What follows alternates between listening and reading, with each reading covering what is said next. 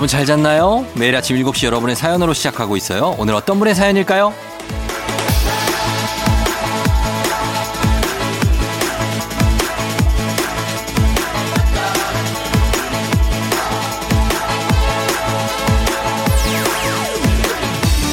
3425님, 제 나이 33, 올해 2월에 독립을 했는데요. 와, 이 자유, 어쩔 겁니까? 물론 은행 대출을 생각하면 가슴이 답답해 오긴 합니다.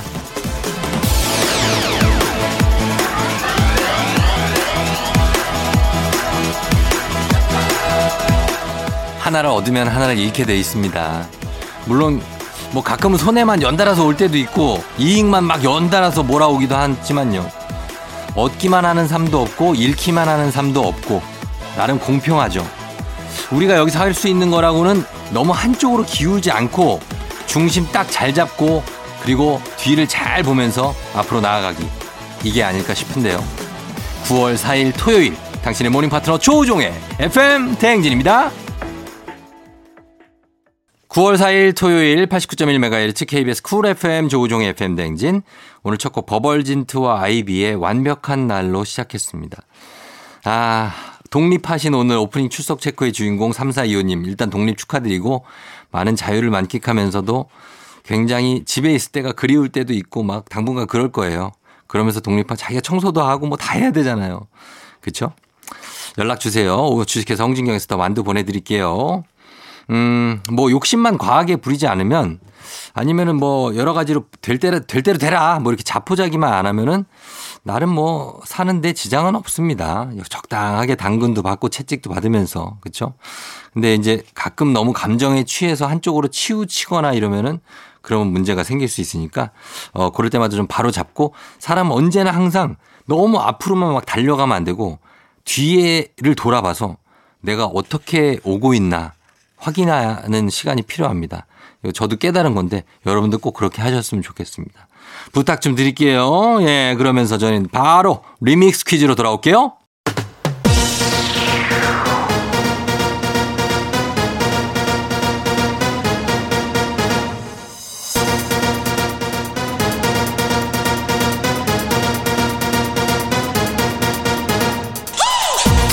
쎄쎄쎄쎄 쎄쎄쎄쎄 마이크 체크 토로로로 토토로로 토요일엔 리믹스 퀴즈. 자 이번 주 월요일부터 금요일까지 벌써 8시 나갔던 리믹스 곡 쫙 깔고 퀴즈에 선물까지 얹어서 나갑니다. 퀴즈 정답은 단문 50원 장문 100원이 드는 문자 샵 8910이나 무료인 콩으로 보내주세요. 추첨을 통해서 천연 화장품 세트 쏩니다. 자 첫 번째 리믹스 나갑니다. 뿌이 뿌이 뿌이 뿌이 뿌이. 오늘의 리믹스 퀴즈 주제는 바로 인기입니다. 인기. 인기가 주제예요. 자, 첫 번째 퀴즈 나갑니다. 이것은 일정 기간 동안 가장 많이 팔린 책을 가리키는 단어입니다. 우리나라에선 소설, 재테크, 자기개발서 관련 서적이 이것 상위권에 꾸준하게 들어가고 있죠. 이것은 무엇일까요? 첫 번째 힌트입니다. 대형 서점에 가면 이것 전용 매대가 있죠. 그래서 요즘 인기가 많은 책들을 한눈에 볼 수가 있습니다. 정답은 단문 50원 장문병원에 드는 문자 샵 8910 무료인 콩으로 보내주세요. 두 번째 힌트. 이것은 그 시대의 유행이나 흐름, 출판사의 홍보 전략에 크게 좌우되기도 하는데요. 일정 기간 가장 많이 팔린 책을 칭하는 말이죠. 무엇이라고 할까요? 단문 50원 장문병원에 드는 문자 샵 8910 콩은 무료입니다. 추첨해서 천연 화장품 세트 보내드릴게요.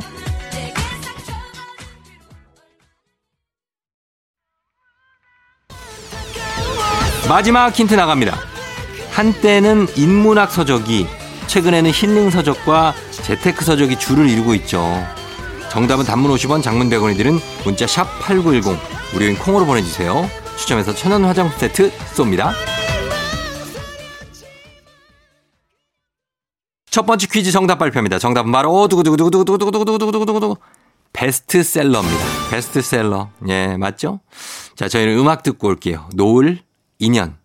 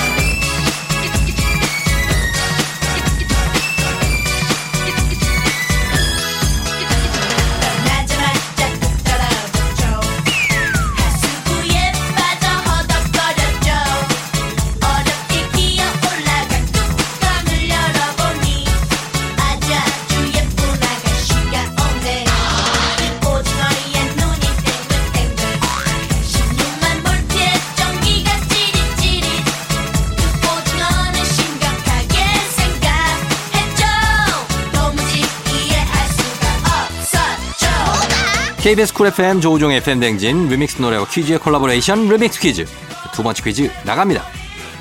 이것은 우리나라 영화계에서 인기몰이를 했다, 초대박이 났다의 기준입니다. 흔히 뿅뿅뿅뿅을 동원했다라고 하죠. 무엇일까요? 첫 번째 힌트 나갑니다. 2021년 지금까지 이것을 돌파한 우리나라 영화는요. 명량, 기생충, 베테랑을 비롯해서 총 27편이 있습니다.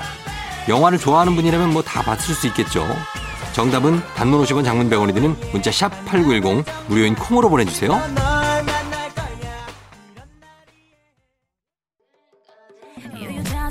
두 번째 힌트입니다.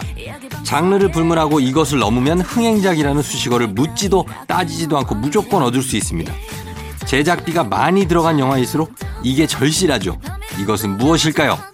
단문 50원 장문 100원이 드는 문자 샵 8910 콩은 무료입니다. 추첨해서 천연 화장품 세트 보내드릴게요.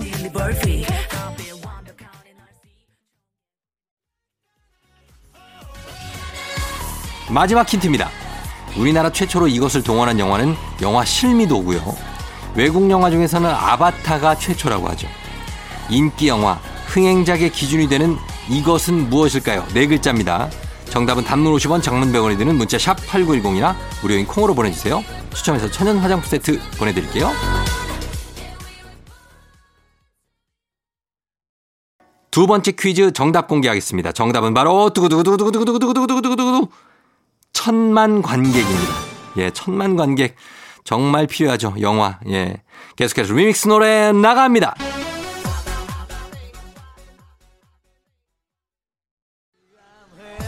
KBS 쿨 FM 조우종 FM 댕진 리믹스 퀴즈 마지막 퀴즈 나갑니다.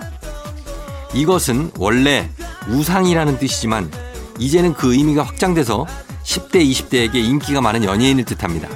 무엇일까요? 첫 번째 힌트 나갑니다. 우리나라는 H.O.T 그리고 젝스키스가 이것 1세대입니다. 2세대, 3세대를 거쳐서 지금 4세대인데 스트레이키즈, 더보이즈, 에이티즈, 뭐 투모로우바이투게더 요런 팀들이 해당됩니다. 너무 쉽죠? 무엇일까요? 정답은 단문 50원 장문 100원이 드는 문자 샵 8910 무료인 콩으로 보내주세요. 두 번째 힌트입니다. 우리나라에만 이 그룹이 있는 건 아니죠. 일단은 초창기에 뉴키즈 온 더 블럭, 뭐 백스트리트 보이즈, 엔싱크, 좀 오면은 이제 조나스 브라더스, 원디렉션, 뭐 등등등등등 외국에도 굉장히 많습니다. 자, 과연 무엇일까요?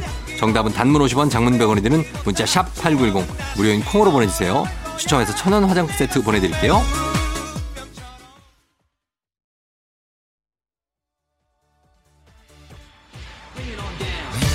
마지막 힌트.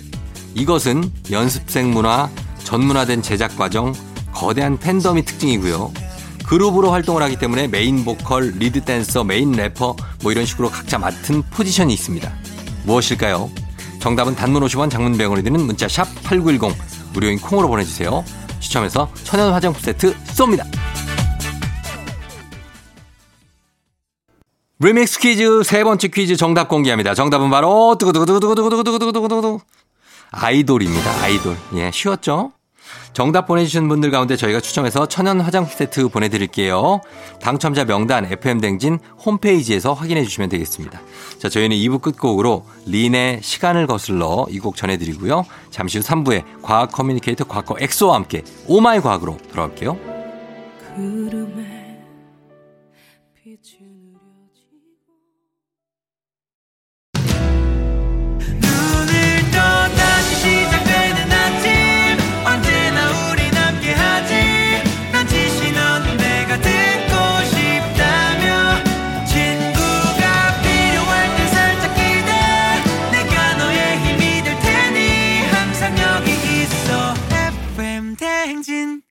조우종의 FM 대행진.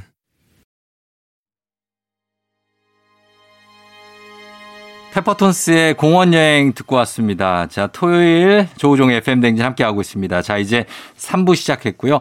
저희는 잠시 후에 오마이 과학이 기다리고 있습니다. 과학 커뮤니케이터 엑소와 함께 오마이 과학으로 다시 돌아올게요.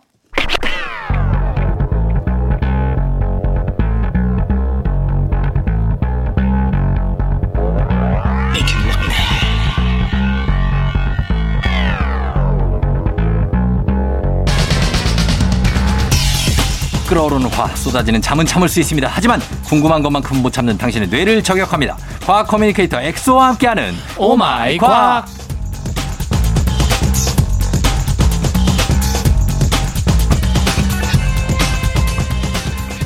날은 점점 쌀쌀해지고 그 남자의 옆구리가 아, 점점 냉골이 되어갑니다. 과학 커뮤니케이터 과커 엑소 어서 오세요. 안녕하세요. 과커 엑소입니다. 반갑습니다. 아 엑소는 가을을 좀 탑니까? 어, 저 많이 타죠. 많이 타요? 봄 타고, 어. 그 다음에 가을 타고, 어. 겨울 타고, 뭐야? 가 끔 또 여름도 타고. 아, 나 진짜.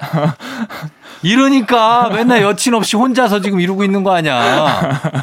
그럼 뭐 하나 탄다 그래요? 그냥 그 중에 하나 타, 못 타. 저는 그, 가을 타요? 어, 계절보다는 예. 그냥 가끔 저, 제가 완전히 집돌이거든요. 집- 집에만 어, 있어요. 일하는 예. 거 아니면. 음, 근데 일하러 나- 나올 때 예.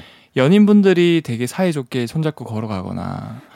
그 다음에 이제 제가 러닝을 하는데 달리기 할때 어. 달리기는 안 하고 어.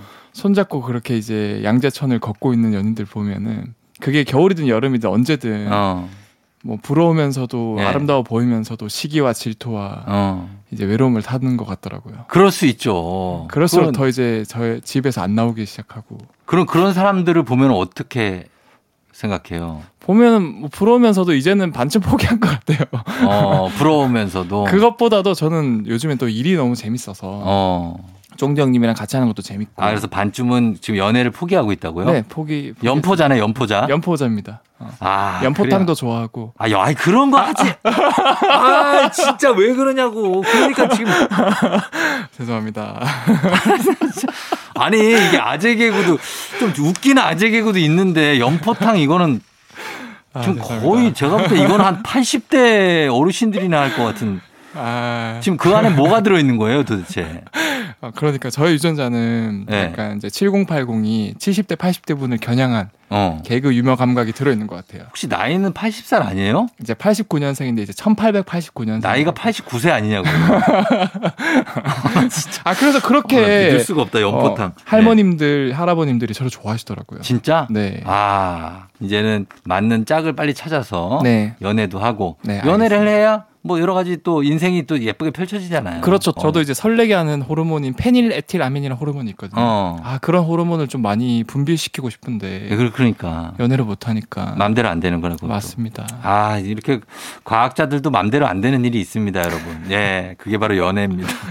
자, 오늘 오마이 과학 이 시간에는 과학 커뮤니케이터 엑소와 함께 세상의 모든 과학에 대한 궁금증 풀어볼 텐데요. 평소에 궁금했거나 꼭 알고 싶은 것이 있다면 단문 50원 장문 100원 문자 샵8910 무료인 콩 또는 FM 대행진 홈페이지 게시판에 남겨주시면 됩니다. 자, 오늘은 어떤 과학에 대한 궁금증으로 시작할까요? 어, 형님은 사실 제가 또 최근에 쫑지 형님한테 영양제 추천해 줄게 있긴 해요. 어, 맞아요. 그래서 이거 사 먹으라고. 무지하게 추천했어요. 한 세 개 정도인데 양 엄청나더라고요.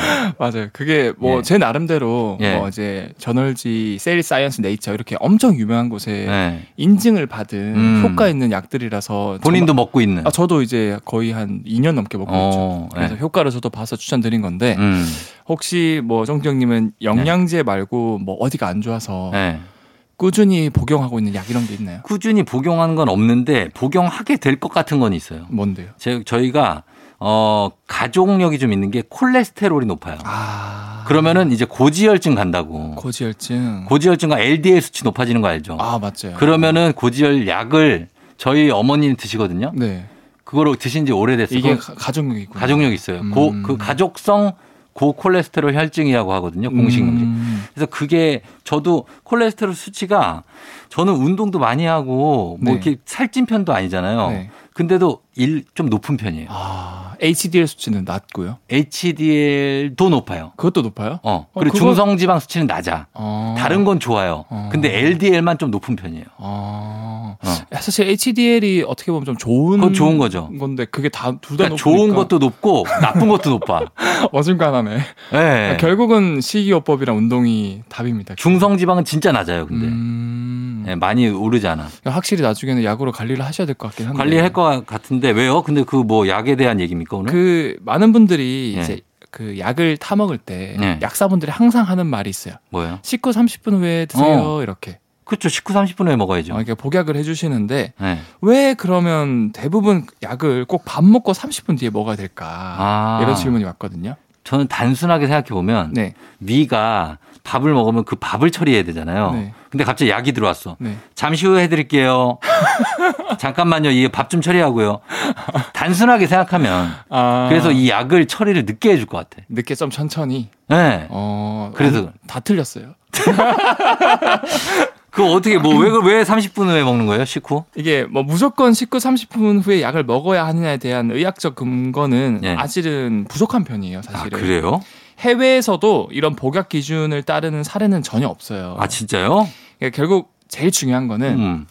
이 약이라는 것 자체가 내 몸이 나을 동안은 네. 일정한 약 성분 수치가 혈액 내에서 꾸준히 계속 존재를 해야 돼요. 어. 막세 번 먹으라 그러는데 네. 뭐 까먹어가지고 어, 그 막 텀이 길어지면. 어, 텀이 길어지고 저녁에 막 두 알 먹고 어, 그렇지, 그렇지. 그러는 사람은 없죠. 이러면 막 약 수치가 들쭉날쭉 안 되죠, 안 되죠. 그러면 효과가 없거든요. 음. 결국에는 일정하게 약물 농도를 유지하려면은 네. 규칙성이 전제돼야 돼요. 아. 우리가 규칙적으로 하는 행동 중에서 가장 패턴화돼 있는 게 바로 네. 아침, 점심, 저녁이죠. 밥 먹는 거. 꾸준히 규칙적으로 일정하게. 그게 좋죠. 그래서 식후 30분이라는 말을 해줌으로써 음. 약사분이 잊지 않고 제대로 먹으라는 세뇌의 의미로 음. 식후 30분을 쓴다고 그래요. 아, 진짜요? 신기하죠. 오. 그래서 보통 밥 먹고 아 맞다 약 이렇게 생각하잖아요. 네. 그게 이제 약간 이렇게 연결을 시켜줘가지고 아. 기억할 수 있게 하는 거고. 네. 뭐 만약 약사님이 그냥 하루에 세 번 드시면 됩니다 하면은 연관성 지을 거리가 없으니까 쉽게 많이 잊어버린다 그래요. 그래요. 어. 그런데 그래도 불, 그럼에도 불구하고 몇 가지 약은 음. 무조건 식후에 먹어줘야 되는 약도 있고 있어요? 또는 식전에 먹어줘야 되는 약도 있어요. 그러니까 식전도 있어요. 식전도 있어요. 네. 근데 그런 약들은 약사분께서 이제 좀 중요한 약들이기 때문에 네. 꼭 알려주세요. 아. 이거는 꼭 식후에 드셔야 됩니다. 아니면 이거는 꼭 식전에 드셔야 됩니다. 네. 복약을 해주시거든요. 어. 식후는 대표적으로 어 그런 거 있잖아요. 네. 위점막 같은 거 그 위산이 많이 분비되면은 네. 그게 약을 성분을 이렇게 해치는 성분들이 있어요. 음. 그러니까 그런 것들은 밥을 먹고 위산으로 보호받은 후에 약을 먹으면 좀 안전하게 약들이 보호가 받겠죠. 어. 뭐 그런 것들이 있고 뭐, 뭐 그런 그래요? 것들이 있죠. 근데 이게 위 그 요즘에는 약을 처방 받으면 약에 그 약이 무슨 약인지가 자세히 나오잖아요. 약봉지에. 어 맞아요. 네. 그렇죠. 그래서 이걸 먹, 먹으면 위장 장애가 일어날 수 있음. 음. 뭐 이런 얘기도 있고. 그, 그, 그래서 이제 식후에 먹긴 먹는데 네. 위장 장애를 일으키는 거를 언제 먹는 게 제일 좋습니까? 이거 이걸 먹으면 위장 장애가 일어날 수 있는 약이에요. 아, 그런 것들은 예.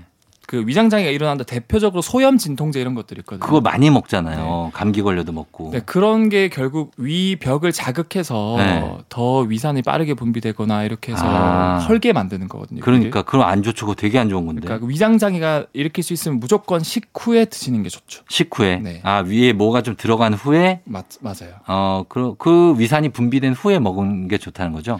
어 맞아요, 맞아요. 어. 그래요. 예. 그렇게 하면 되겠습니다. 소염 진통제는 식후에 드시는 게 좋다. 맞습니다. 그리고 공복에 먹으면 안 좋은 것들도 있다면서요. 공복, 공복에. 그러니까 공복에 먹어야 되는 것들도 있겠죠. 방금 전에는 이제 밥 먹고 나서 먹어야 어. 되는 약, 예. 이제 식후에 먹어야 되는 약 대표적으로 네. 소염 진통제. 음. 근데 이제 식전에 먹어야 되는 약도 대표적인 게 예, 뭐 있어요? 위장약. 위장약? 왜냐면 위장약 자체가 네. 위를 이제 쫙 이렇게 도포해서 보호해주는 역할을 해야 되는데 아. 밥을 먹고 먹으면 도포가 안 되잖아요. 그냥 밥이랑 섞여 버리니까. 아, 그렇구나. 그래서 보통 우리가 먹는 그 약간 하얀 색깔 예. 현타액이라고 하는 그 음. 위장약 음. 그런 것들은 식전에 복용하는 게 되게 좋아요. 그래요? 근데 만약에 이 약을 먹어서 내가 이 약이 몸 상부, 위장은 위, 어, 상부잖아요. 네. 밑에 장, 대장, 소장 뭐 이런 하부에 어떤 효과를 줘야 되는 약이다. 네. 그러면 그 약을 거기까지 어떻게 내려보내요? 위에서 막 못 가게 할 거 아니에요. 아니에요. 모든 음식이나 약 성분 이런 것들은 네. 그 위는 주된 목적은 네. 위산 분비를 통해 가지고 세균이나 이런 것들을 죽여버리는 역할이거든요. 근데 이제 소화나 흡수는 음. 네. 소장에서 주로 일어나요. 그렇죠. 그래서 이제 위산을 분비하고 이제 어느 정도 살균해 준 다음에 소장으로 다 내려 보내줘요 음식을. 어. 그럼 거기서 이제 흡수가 되니까 자연스럽게 내려가는 거죠. 아, 내려간다. 네, 뭐 위에서도 펩신이라 그래서 단백질 분해하는 효소가 나오긴 하는데 네. 대부분의 소화 작용, 흡수 작용은 소장에서 뭐 지방 분해, 그다음 탄수화물 분해, 단백질 분해하는 효소들이 다 나와요. 그 약, 그럼 그 약 성분이 나중에 혈액 피 속에 섞여야 효과가 나오는 거예요? 맞아요. 피 속으로 섞여야 효과가. 아, 그 피 있는 데까지 어떻게 가요? 그게 이제 소장 대장에서 약성분이 분해되면서 흡수가 돼요. 네. 아, 그때 피 혈관으로 들어가는구나. 맞아요. 아, 알겠습니다. 그 궁금했어요, 그게. 음. 이 약은 도대체 어떻게 들어갈까? 그리고 왜 캡슐에 들어있느냐? 그것도 이제 어떻게 도대체 이거 어떻게 녹을까, 이게? 이제 물 성분을 만나면 자연스럽게 녹아서 녹아요? 요즘에는 너튜브가 엄청 이제 유행이다 보니까 거기 나와요? 그 알약을 물에 넣으면은 네. 이제 초고속 카메라로 찍으면 아, 이게 시간이 지나면 쫙 퍼지면서 아, 그렇구나. 그것도 진짜 이쁘거든요. 어. 그거 한번 검색해서 보시는 것도 되게 이쁘게 아, 볼수 있을 시- 거예요. 신비롭겠다. 엄청 신비로워요. 눈 오는 것처럼. 맞아요, 맞아요. 어. 이게 확 확산하면서 네. 뭔가 다른 세상 보는 느낌이 들어요. 아, 그렇군요. 네. 예. 약이야 우리가 뭐 워낙에 가까이 하는 거기 때문에 약 드시면서 궁금하신 것들이 많을 겁니다. 일단은 식후 30분에 드세요라는 것은 어 증명된 건 없다. 이게 뭐 해외 사례도 그렇고 복약 기준을 무조건 따를 건 아닌데 네, 맞아요. 어, 규칙적으로 먹는 게 좋기 때문에 식후 30분이라고 얘기를 하는 거다. 네. 자, 저희는 음악 한 곡 듣고 와서 다음 궁금증 풀어볼게요. 자, 요거 어, 노래방 금지곡입니다. 남자분들은 요거 금지곡인데 어, 일단 여기선 틀어도 됩니다. izi 응급실. 아, 조우종 FM 댕진. 자, 오마이 과학 함께하고 있습니다. 이번에는 어떤 과학에 대한 궁금증. 자, 이번에는 이거 할게요. 혓바늘. 네. 피곤하거나 잠 못 자거나 하면은 혓바늘 나고 또 입 주변, 입술 주변에 막 뭐가 나잖아요. 아, 맞아요. 그건 왜 나는 겁니까? 그래서 이거 뭐 구내염이라고 하고 뭐 혓바늘이라고 하고 그러는데 예. 어 보통은 이제 피곤하면 감기, 몸살 다양한 형태를 보이지만 가장 먼저 나타나는 곳이 바로 입이거든요. 음. 그래서 평소에 조금 무리했다 싶거나 네. 며칠 밤샜다 싶거나 좀 스트레스 많이 받았다 싶으면은 음. 바로 여지없이 좀 입안에 혓바늘이 돋거나 헐어버린 증상이 생기거든요. 맞아요. 그래서 왜 그러면 다른 부위가 아니라 음. 우리 입에서 가장 먼저 신호를 보내는 것일까? 예. 어 그거에 대해서 제가 말씀을 드리면은 일단 입은 예. 따뜻하죠. 어. 그다음 에 축축하죠. 예. 그다음에 밥을 먹는 공간이니까 영양분이 계속 공급이 되죠. 음. 그다음에 바깥이랑 노출이 돼 있죠. 봉기가 들어오고. 공기가 들어오니까 이 공기에는 수만 수십만 마리의 세균들이 있거든요. 네. 바이러스가. 그렇죠. 그럼 계속 이게 노출이 되니까 네. 실제로 이 검사를 해보면은 입안에 약 500여 종류의 세균이나 그 이상의 또 바이러스들이 살고 있어요. 음. 근데 종류는 많은데 양이 엄청 작거든요. 네. 얘네들이 불어날 수 있는 환경이 있어요. 어, 어떤 환경이에요? 그때가 바로 입이 건조해지는 환경. 아. 건조하면 안 된다는 말을 많이 들었어요. 맞아요. 침이 항상 좀 있고 있어야 되고. 맞아요. 음. 어. 그래서 쫑지 형님이 진짜 말씀 잘해주셨는데 예. 침이 항상 있어야 되는 게 뭐냐면 침 속에 예. 이 세균이나 바이러스를 이제 막 때리는 음. 이제 어떻게 보면 이제 두더지 게임에 두더지 못 올라가게 망치 같은 때리는 예. 그런 면역 글로불린 약간 어. 항체라고 생각하시면 돼요. 항체가 있어요. 항체가 많이 존재해요. 침 속에. 침 속에 있어요. 어. 그러니까 침이 많이 평소처럼 이렇게 고여 있으면은 건강한 거죠. 세균들이 살긴 살아도 엄청 야- 양이 적게 조절되고 있어요. 음. 그런데 우리가 스트레스를 받거나 피곤하면은 이게 얼굴 근육이 수축되면서 혈액 순환이 잘 안 돼요. 아. 그럼 침이 극도로 이제 안 나오고 바싹. 마르거든요. 예. 이게 비슷한 얘가 가을이나 겨울에 건조하니까 날씨가 음. 입이 마르고 호흡기가 말라서 쉽게 바이러스나 세균이 침입해서 감기에 걸리는 거랑 같은 원리예요. 음. 제가 하나만 더 네, 말씀드리면 주세요. 예. 또 이제 스트레스 받으면은 네. 이런 혓바닥이나 입 안에 허는 거 말고 예. 입술에도 뭔가 올라오거든요. 입술에? 어, 입술에 뭔가 어, 허옇게. 올라와요. 이렇게 맞아요, 맞아요. 예. 생겨요. 예. 그게 바로 헤르페스라는 바이러스가 발현이 되는 건데. 헤르페스 들어봤어요. 헤르페스 들어봤죠? 예. 이제 1형 헤르페스인데 얘가 뭐 어디서 날아온 게 아니라 어. 우리 몸에 항상 살고 있어요. 아. 이 헤르페스는 전 세계 인구의 98%가 이미 가지고 있대요. 그렇구나. 근데 이것도 똑같이 아까 두더지 게임처럼 예. 우리 몸의 면역력이 강하면은 어. 이 망치로 때려가지고 어. 발현이 안 되게 그냥 숨어 있어 이렇게 컨트롤을 한대요. 예. 근데 또 이제 스트레스를 받고 면역력이 약해지면은 망치를 안 때리니까 응. 이 두더지처럼 올라오는 거예요. 어. 그래서 입술 주변에 이렇게 올라와가지고 막 생기는 건데 음. 이게 보통 아이는 감염이 안 돼 있거든요. 예. 근데 이제 국문화 같이 떠먹는 국문화 어. 그 다음에 막 어른들이 이쁘다고 면역력이 제대로 체계도 안 잡힌 아이한테 막 뽀뽀해주고 어. 그걸 통해서 옮아요. 맞아. 그런 거는 좀 안 돼. 네. 예. 그래서 이제 그런 좀 어, 위생 문화만 좀 지키면은 음. 안 걸릴 수 있긴 하다. 그렇습니다. 예. 그래서 그래서 엑소가 연애를 하지 않는 거라고 합니다. 아 맞아요. 불가피한 접촉을 해야 되기 맞아요. 때문에. 뽀뽀하면 옮기기도 해요. 음, 그래 알았어. 그렇게 합리화해요. 예. 자, 저희는 4부로 다시 돌아오도록 하겠습니다.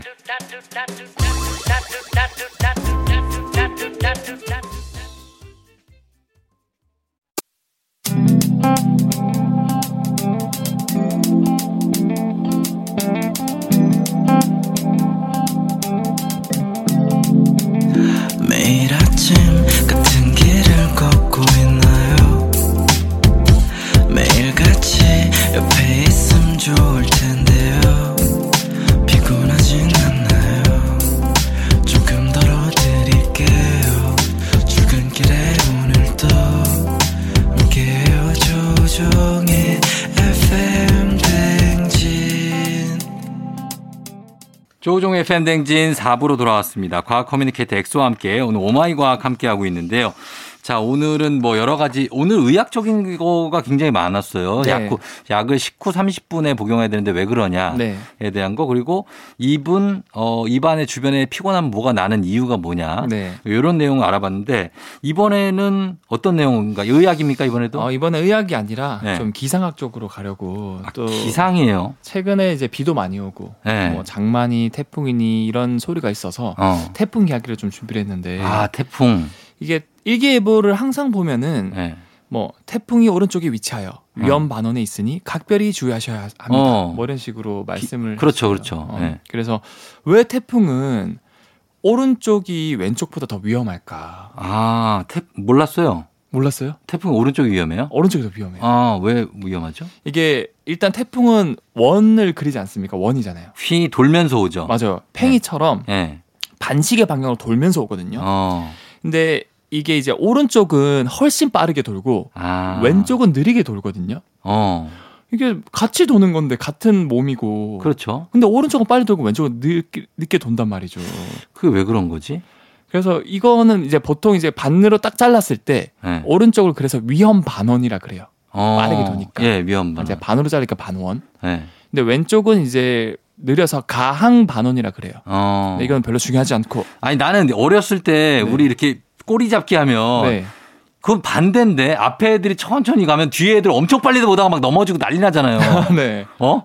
막 그거하고 반대네. 여기는 앞에 가는 태풍이 더 빨리 돌고. 앞이라기보다 오른쪽이 더 빨리 오른쪽. 돌고 예. 왼쪽이 어 늦게 도는 거죠. 아, 이게 반시계 방향으로 돈다고요? 네, 반시계로 도는데 그러면 앞이라고 하긴 좀 애매하구나. 네. 아무튼 그게 왜 그런 거예요, 그래서? 예. 그래서 그게 왜 그러냐면 예.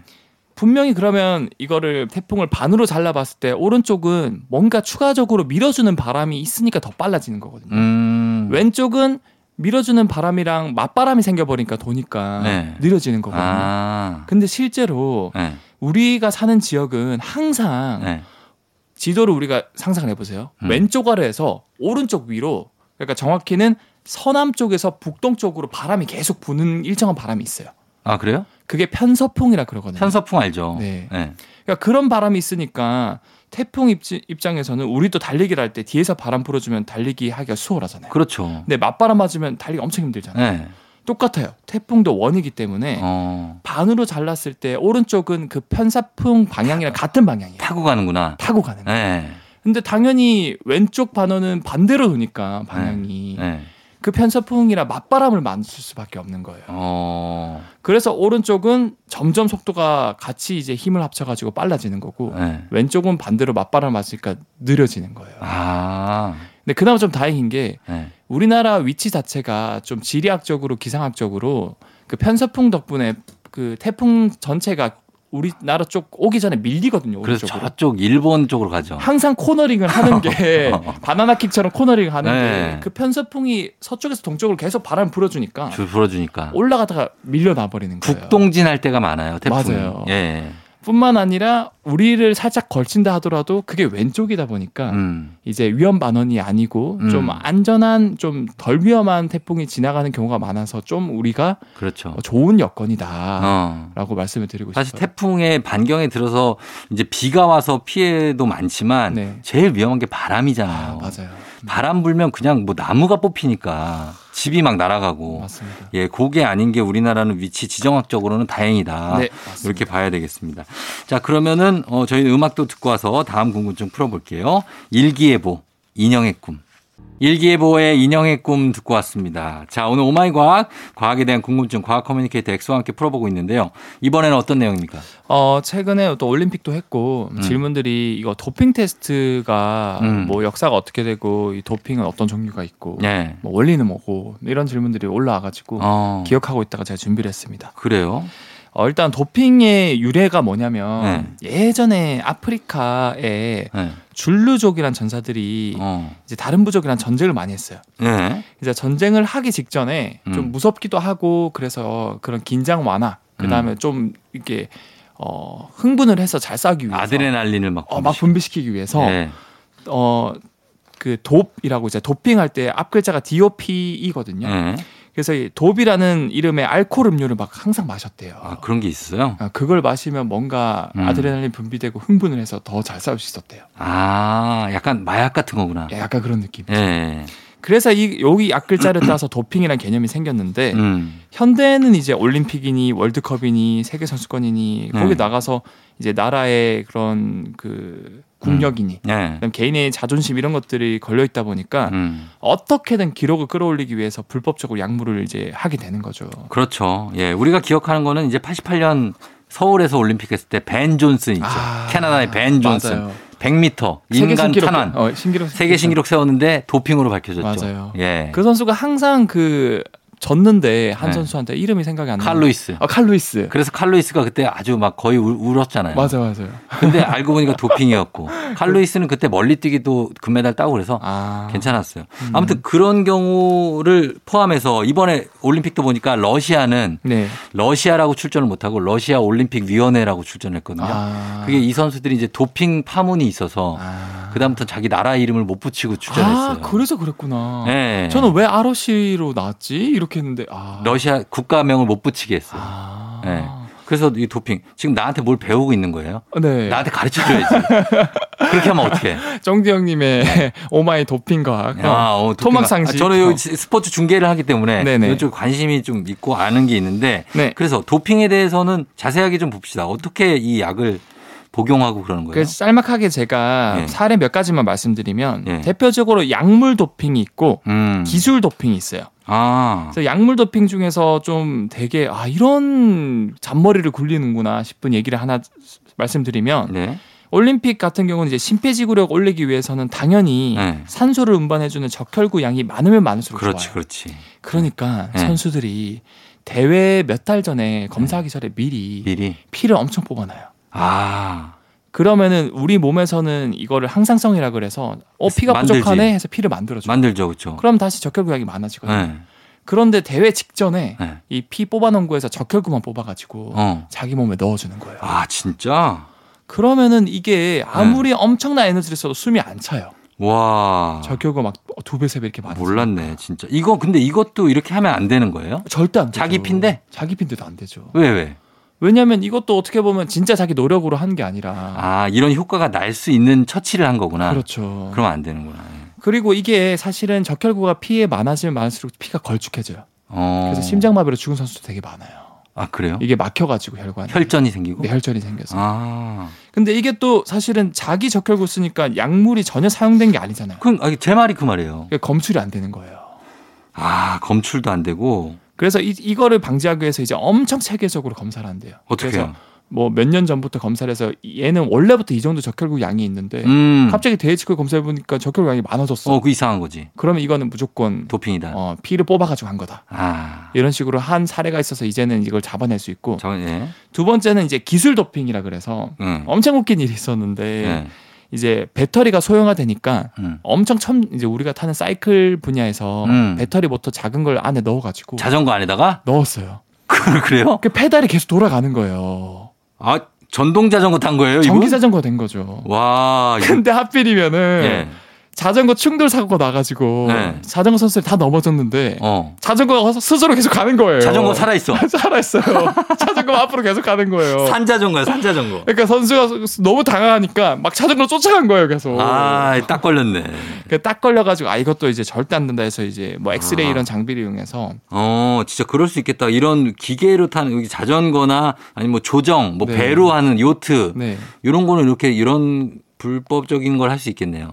그래서 이게 완전히 이제 창과 방패의 싸움이 돼가지고 예. 최근에는 너무 발전인 기술이 발전해서 웬만한 거 다 잡아낼 수 있대요. 음. 체계적으로 하고 그런데도 네. 못 잡아내는 약물들이 있기 때문에 네. 요즘에는 선수들한테 소변이나 혈액을 검사할 때두 네. 병씩 항상 줘요. 어? 그래서 한 병은 바로 따가지고 검사하고 네. 다른 한 병은 냉동고에 보관했다가 어.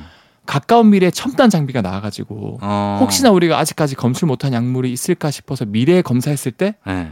과거에는 안 나왔지만 나왔다. 음. 그럼 다 박탈시키는 거죠. 아, 그렇게. 네. 근데 저기를 스테로이드 있잖아요. 네. 그거 주사 맞는 분들 많잖아요. 네, 맞죠. 그것도 경기력 향상에 도움이 되죠. 스테로이드가 사실은 두 가지 종류가 있어요. 네. 그래서 이렇게 근육을 막 만들어주는 스테로이드 성분이 있고 음. 그거 말고 이제 또 다른 성분의 스테로이드가 있는데 그거는 좀 이제 어 근육을 만들어주는 스테로이드 성분은 아니에요. 어. 근데 어 올림픽 선수들이 맞는 게 그런 근육을 증강시켜주는 스테로이드거든요. 그 보디빌더들도 많이 맞잖아요. 맞아 같은 거예요. roider라고 해요. roider. roider라 그러죠. 네. 그것도 사실은 시- 어, 가장 큰 비- 어, 부작용 중에 하나가 우리가 딱 쓰는 뭐 달리기 근육이나 이런 것만 늘려주면 좋은 좋은데 네.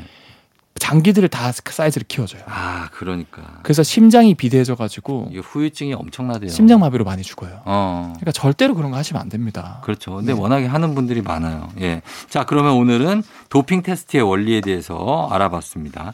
음악 듣고 와서 이어가도록 할게요. BY 박재범 데이데이. BY 박재범의 데이데이 듣고 왔습니다. 오늘 과학 커뮤니케이터 엑소와 함께 과학에 대한 궁금증 풀어보고 있는데요. 자, 이제 어, 하나 더 알아볼까요? 어떤 게 있을까요? 어, 요겁니까? 롤러코스터? 어, 네. 제가 마지막으로 준비한 거는 네. 이 롤러코스터나 바이킹을 탈때 음, 이상한 느낌이 나는 게 들잖아요, 가끔. 어떤 느낌이요? 뭔가 롤러코스터 이렇게 쑥 내려올 때 음. 뭔가 기분이 이상하지 않아요? 그게- 어, 이러면서. 어 이러면서 어 이러면서 막 그러면서 네.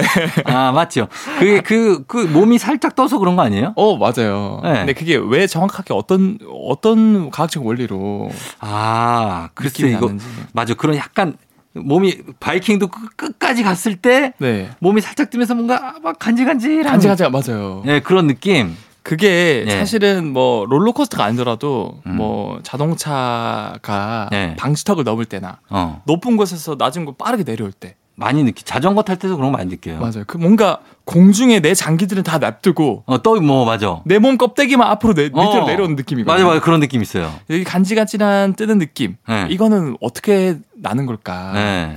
그래서 이거는 사실은 보통 순간적으로 무중력 상태일 때 느낄 수 있거든요. 아 음, 맞아요. 무중력 상태가 되는 거구나. 네, 무중력이 중요합니다. 아, 그 느낌이구나. 네. 그래서 이게 왜 이게 네. 이런 순간적으로 무중력이 될 때 이상한 기분이 나냐? 음. 이거는 아직 현대 과학으로 정확하게 원인을 밝히지 못했어요. 그러니까 그 우주선 타시는 분들은 다 무중력인데 그럼 간지러워갖고 미쳐버릴 거 아니에요. 계속 계속 간지러워 할 것 같지만 예. 인간은 적응의 동물이라 그래서 또 적응을 해요. 그래서 우주 비행사들한테 궁금해서 물어봤대요. 네. 근데 실제로 딱 올라가서 무중력을 처음 느낄 때 간질간질하고 이상한데 아, 몇번 지나면 금방 이제 괜찮아진대요. 아, 그 적응하는구나 또. 근데 이제 가장 유력한 가설 하나만 제가 말씀을 드리면 예.